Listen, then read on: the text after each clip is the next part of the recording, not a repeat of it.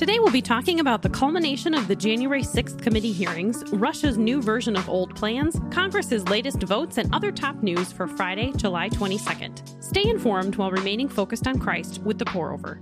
Here's the quote of the day I would maintain that thanks are the highest form of thought and that gratitude is happiness doubled by wonder. G.K. Chesterton. Let's get started with some espresso shots.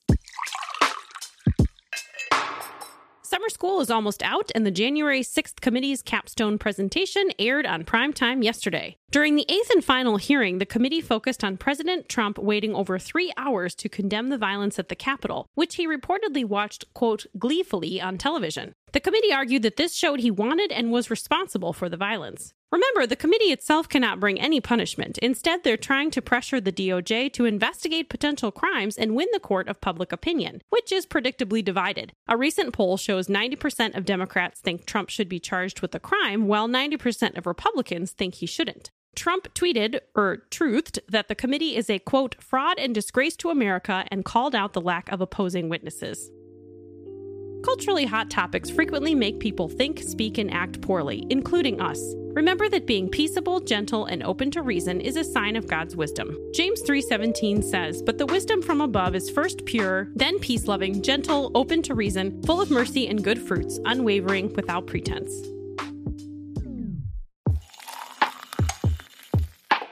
Russia's going back to the drawing board and they're not playing Pictionary. After reining in plans to invade the whole country and focusing efforts on Ukraine's eastern region, Russia is re expanding its attention to include southern provinces. The updated plans are reportedly in reaction to the influx of longer range weapons sent to Ukraine by Western countries. And speaking of weapons, the U.S. is boxing up at least four more. The latest military aid package was announced on Wednesday, the same day Ukraine's First Lady, Olena Zelenska, addressed Congress asking for more weapons to protect Ukrainians' quote, right to wake up alive. Russia's also not playing keep The Nord Stream 1 natural gas pipeline, which was shut down for maintenance nearly two weeks ago, resumed yesterday as planned, relieving concerns that Russia wouldn't flip the switch back.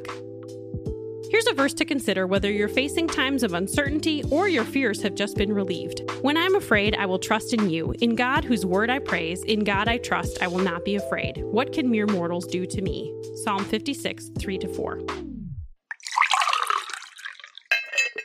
Schoolhouse Rock refresher, anyone? Congress is attempting to codify several contentious issues into law. First, a bipartisan group of senators announced a deal to reform and clarify the Electoral Count Act. This legislation includes penalties for threatening election officials and tampering with voting systems, and it clarifies that the vice president's certification of electoral votes is purely ceremonial, meaning that the VP cannot overturn an election. Next, there are some social issues same sex marriage, interracial marriage, and the right to contraceptives. All of these are legal because of Supreme Court decisions, not explicit laws, and some worry about their future after Roe v. Wade was overturned. Bills ensuring these remain rights passed the House, but it's not clear if there's enough support from Senate Republicans, who are calling all of this unnecessary, for them to graduate into laws.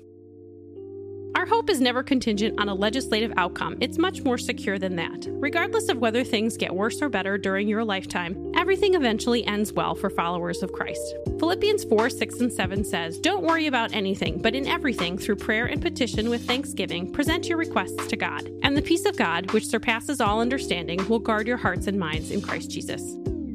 This podcast is brought to you by the End of the Road podcast. Visiting a city across the country can be fun. You can see new landmarks, try a signature food, or find out if they say soda or pop. But what about places where nearly everything is different?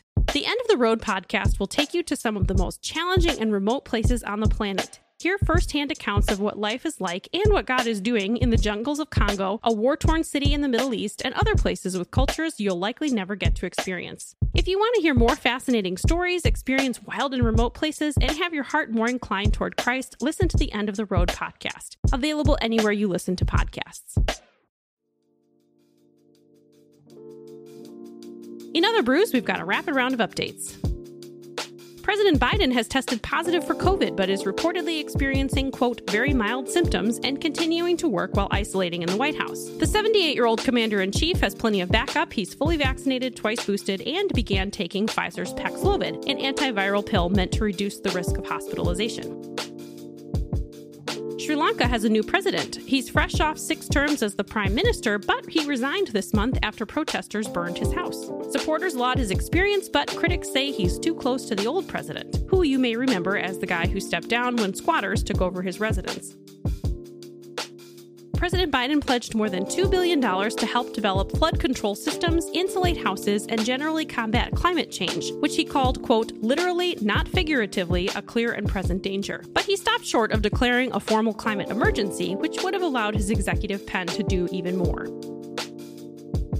Multiple European leaders are saying hasta la vista. Italian Prime Minister Mario Draghi resigned Thursday after his ruling coalition fell apart, and the race to replace UK PM Boris Johnson has been narrowed down to Rishi Sunak, the former finance minister, and Liz Truss, the current foreign minister. If your spidey sense was tingling, that's because the San Diego Comic Con is back in person for the first time since 2019. Previews of Amazon's billion dollar new TV series, The Lord of the Rings, The Rings of Power, and Disney's Black Panther, Wakanda Forever are just some of the treats for well costumed fans. And now, the Pour Overs pick of the week, the End of the Road podcast. Imagine your longest day of travel, then keep going. This podcast explores what God is doing in some of the most remote, travel for a day by canoe through jungle places on the planet. Each week, you hear an interview about places you'll likely never go, cultures you'll likely never experience, with people you'll likely never forget. It's part adventure travel, part extreme mission, and entirely worth your time to listen. That's all we have for today. Thanks so much for listening. If you're listening on the Apple Podcast app, you can give us a five star rating and drop us a review. If you're listening on Spotify, you can give us a follow and hit the notification bell to never miss a new episode. And finally, the simplest way to help us grow is to send this episode to a friend. We hope you have a great rest of your weekend, and we'll see you back here on Monday, July 25th.